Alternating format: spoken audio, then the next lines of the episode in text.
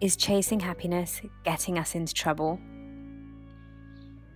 Happiness is a word with 1,000 definitions. It's an elusive topic. The more we chase it, the more it seems to escape us. Is chasing happiness getting us into trouble? Today's podcast is exploring happiness, where it comes from, and where we can find it. Possibly in places where it's not really obvious to look. Let me introduce you to Krishna Ruparelia, leadership coach with over 14 years' experience in leadership, coaching, and transformation. Krish, it's so good to have you on the show. I'd love to understand from you what is happiness? Happiness is an electrifying and elusive state. Philosophers, psychologists have long sought to define it. And since the 1990s, a whole branch of positive psychology has been dedicated to pinning it down. Happiness is a state of well being that encompasses living a good life, one with a sense of meaning and deep contentment. And searching for happiness is not a new concept. People's search for happiness is as old as mankind. So tell me, why is it important? What is apparent is that self reported life satisfaction correlates with other measures of well being. Richer and healthier countries tend to have a higher average happiness score. Feeling joyful has its health perks as well. A growing body of research also suggests that happiness can improve your physical health Feelings of positivity and fulfillment seem to benefit cardiovascular health, our immune system, inflammation levels, and blood pressure, amongst other things. Happiness has even been linked to a longer lifespan as well as a higher quality of life and well being. Leading positive psychologists claim that happiness has three sources our genetic makeup, and some scientists argue that this is the biggest slice, perhaps 50% or more. But it is very scientifically difficult to prove. Our environment, if you live, for example, in a war zone, then that is likely to have a big impact on your mood and your happiness levels. Our actions, such as life skills or habits, research suggests that happier people are proactive in their rituals on a day to day basis.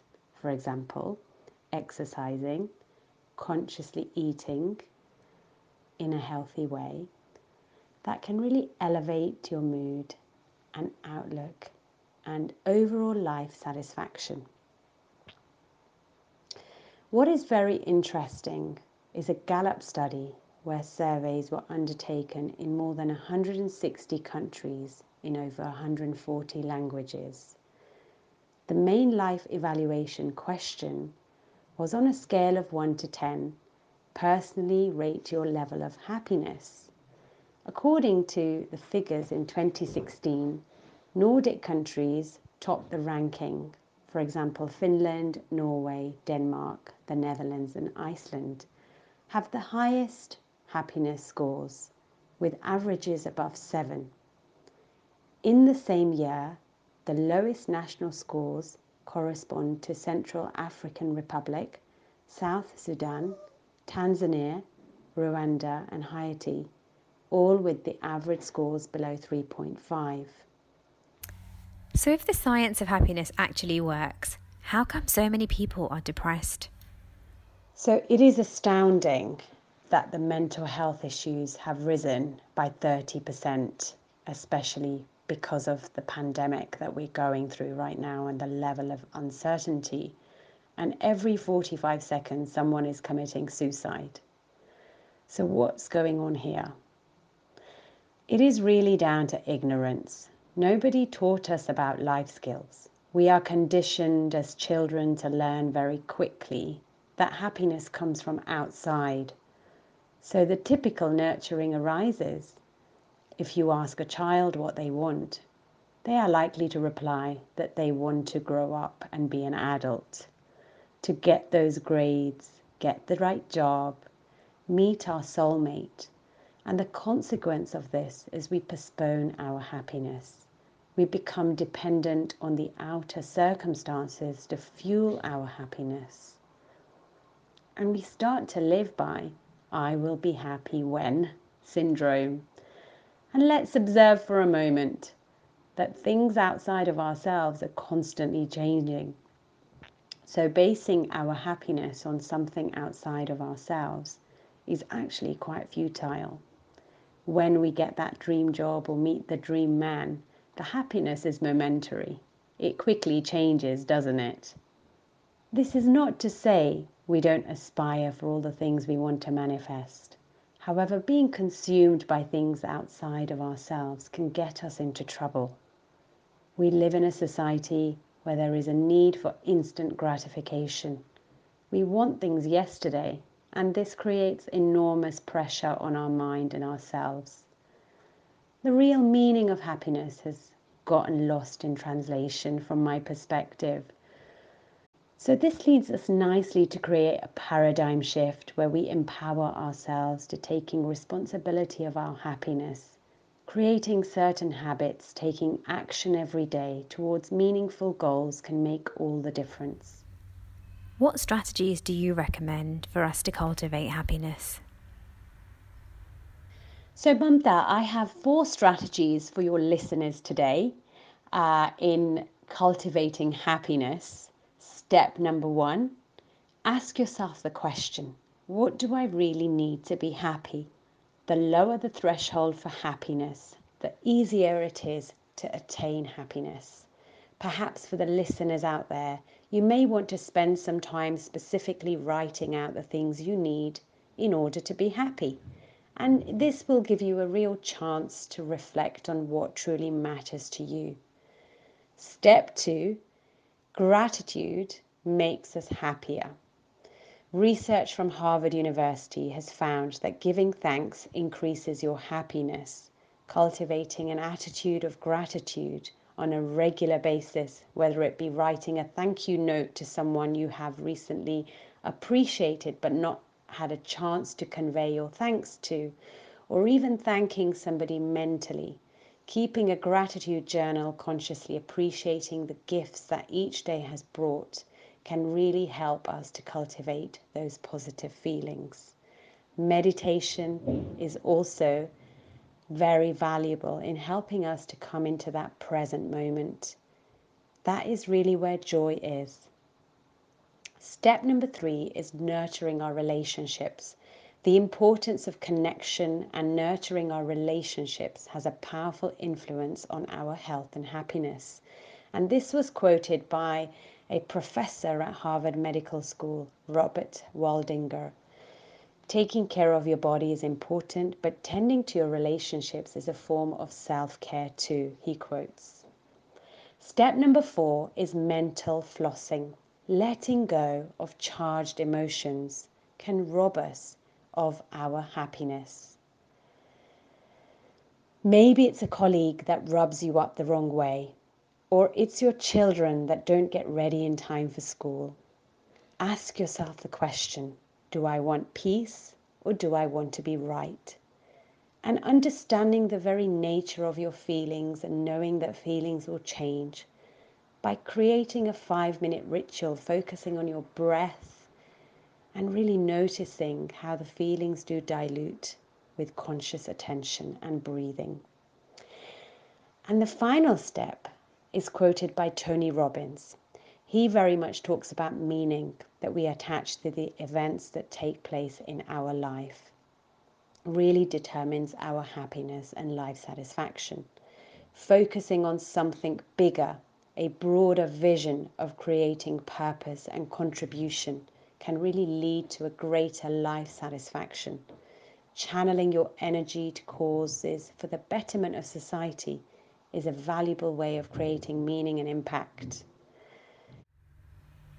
And finally, Krish, you have a gift for our listeners today. Don't keep us in suspense. So let's end this podcast with a beautiful gratitude meditation Are you ready, Mamta? And are the listeners ready? So let's get comfortable by sitting on our chair or on the floor with our spine upright, relaxing the shoulders away from the ears. And taking a deep breath in, breathing in and breathing out.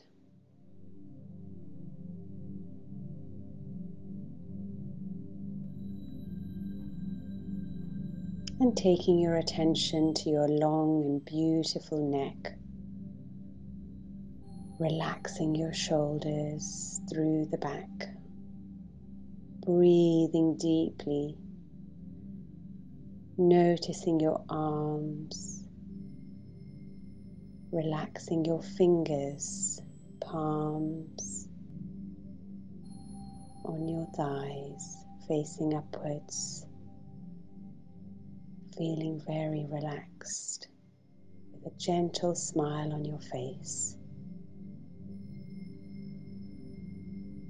And continue taking some deep breaths in through the nose and exhaling out from your mouth.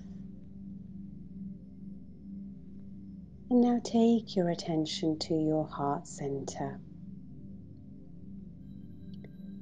And with that beautiful smile on your face, let's think about something that we can be grateful for.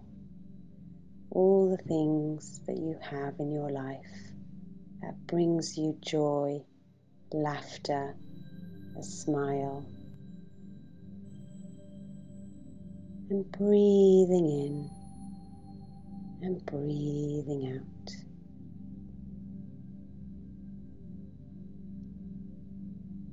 Perhaps reflecting now on all the things that you have that make your life comfortable, like your bed, a cushion,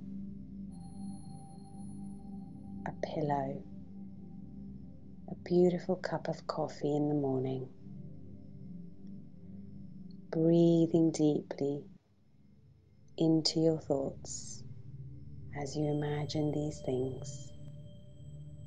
And as you exhale, whisper to yourself, Thank you. Breathing in and breathing out.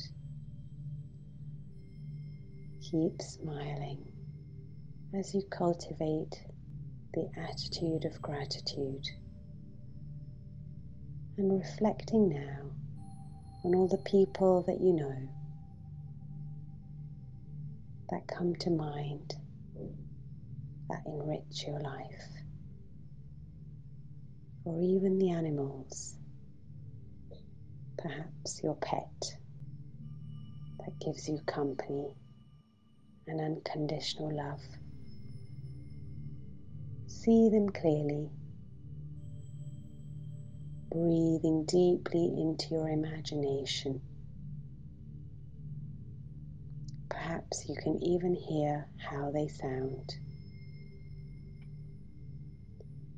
And as you breathe out, whisper to yourself, Thank you. Breathing in and breathing out. And now let's start to think of what you are grateful for for yourself, your health, your wisdom, your kindness.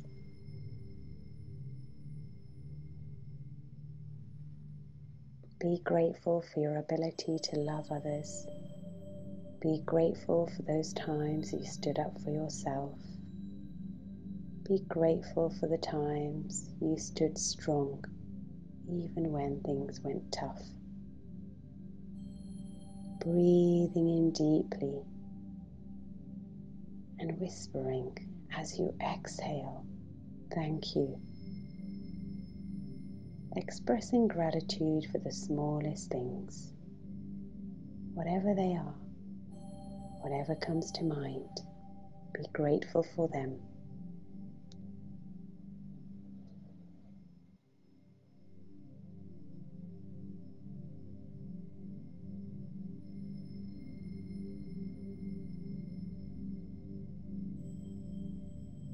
Take a beautiful deep breath in, becoming aware of your body and your surroundings, wiggling your toes and your fingers, and very gradually in your own time, coming back into the room and gently open your eyes.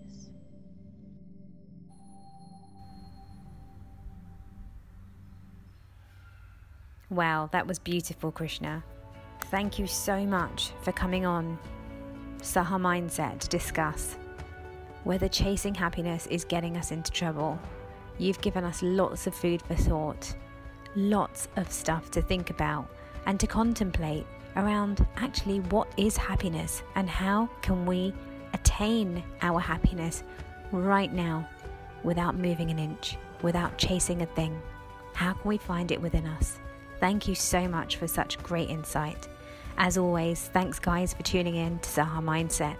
Looking forward to speaking to you guys very soon again. Don't forget to connect on Instagram, Saha underscore Mamta, leave us a five star rating, and share with your friends and family. Lots of love until next time. Bye.